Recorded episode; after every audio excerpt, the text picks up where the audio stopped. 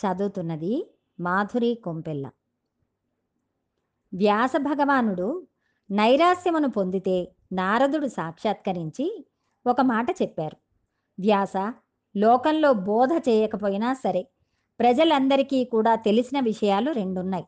అవి అర్ధకామములు ఈ రెండిటి గురించి మీరు ఎవ్వరినీ తీసుకొచ్చి ప్రత్యేకంగా ఎవ్వరికీ చెప్పనక్కర్లేదు. అందరికీ డబ్బు దాచుకోవడం తెలుసు. డబ్బు సంపాదించుకోవడమూ తెలుసు. ఇంకా బొడ్డూడదు కానీ రూపాయి ఎలా సంపాదించాలనే తాపత్రయం మాత్రం చాలా గట్టిగా ఉంటుంది. సంస్కార బలం తక్కువగా ఉంటుంది. అందున కలియుగంలో ఉంటే వాళ్ళది అల్పాయుర్దాయం బుద్ధి బలం చూస్తే తక్కువ. ప్రచోదనం ఎప్పుడూ అర్ధకామముల యందు మాత్రమే ఉంటుంది. వాడికి ఇరవై రెండు ఇరవై మూడేళ్ళు వచ్చేసరికి మీరు పెళ్ళి చేయలేదనుకోండి మీరు వాడికి పెళ్ళి చేయలేదనే విషయాన్ని మీకు తెలిసేలా చేస్తాడు. అమ్మ దగ్గరకొచ్చి నా ఈడువాడు వాడికి అప్పుడే కొడుకమ్మా అంటాడు. ఇది వాడు అమ్మా మీరు నా సంగతి పట్టించుకోవడం లేదు అని తల్లికి పరోక్షంగా చెప్పడమే. ఇంకా అశ్రద్ధ చేశారనుకోండి ఎప్పుడో ఒకరోజు పెళ్ళి చేసేసుకొని మీ దగ్గరికి నమస్కారం పెట్టడానికి వచ్చేస్తాడు.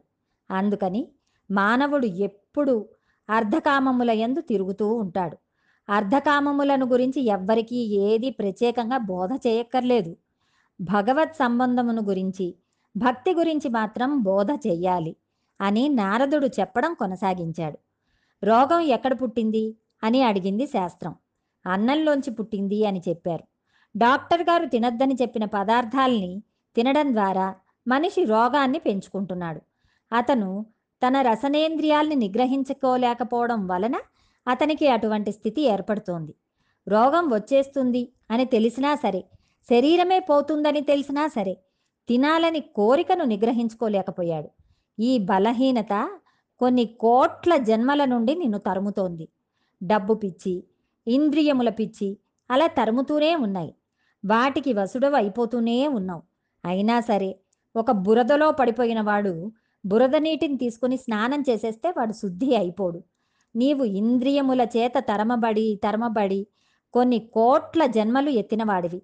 మరల ఇంద్రియములకు సంబంధించిన సుఖమలనే శరీరానికి ఇస్తూ ఉంటే నువ్విహ ఎప్పుడు ఉత్తమగతులు పొందలేవు.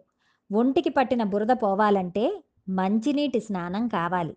మంచినీటి స్నానం ఎవరు చేయిస్తారు? ప్రేమ ఉన్న అమ్మ చేయిస్తుంది. ఇక్కడ ప్రేమ ఉన్న అమ్మ స్వభావం కలవారు ఎవరు? వ్యాసుడు. ఆయన చేయించాలి. అందుకని ఆయన భాగవతం ఇచ్చారు.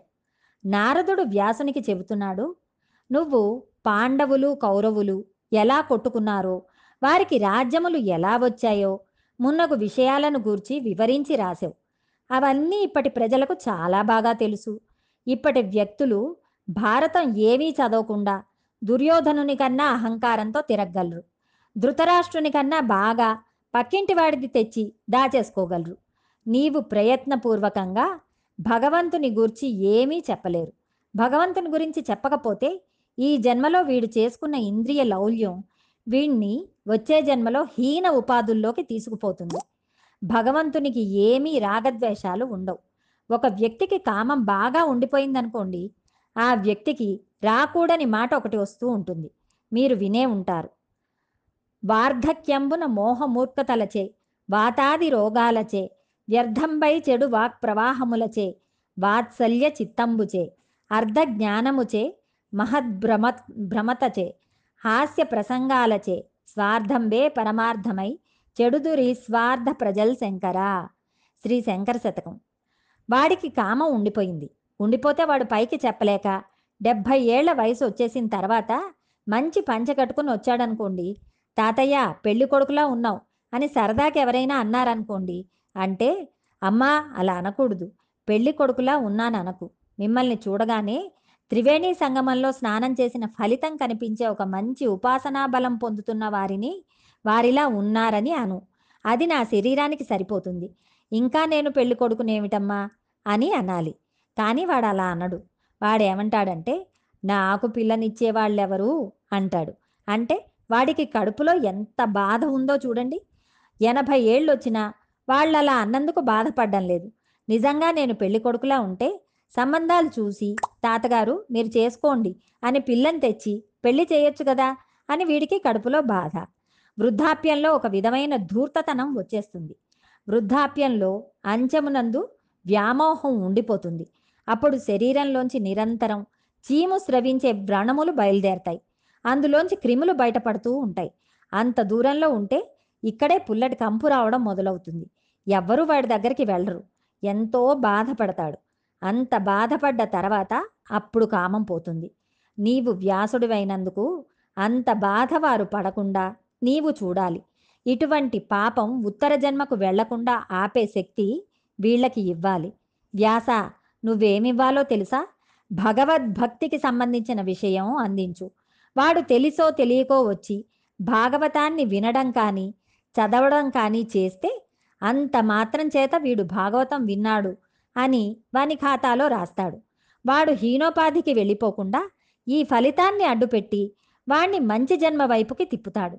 భాగవత శ్రవణం ఒకనాడు ఒక ఉత్తముని ఇంట్లో పుట్టి భగవద్భక్తి వైపుకి మారుస్తుంది. అందుకని ఒక మంచి మాట చెప్పు. అంతేకాని నువ్వు మరల అర్ధకామములను గురించే మాట్లాడితే కావ్యమునకు ఏమీ ప్రయోజనం ఉండదు. హరినామ స్మృతి లేని కావ్యం వృధా. దాని వలన ఏ విధమైన ఉపయోగము ఉండదు. హరినామ శృతి చేయు కావ్యము మానస సరోవరం లాంటిది. కానీ హరినామం చెప్పని కావ్యం నీవు ఎంత గొప్ప అర్థములతో చెప్పినా అది తద్దినం పెట్టే చోటికి కాకులు వచ్చే రేవు లాంటిది.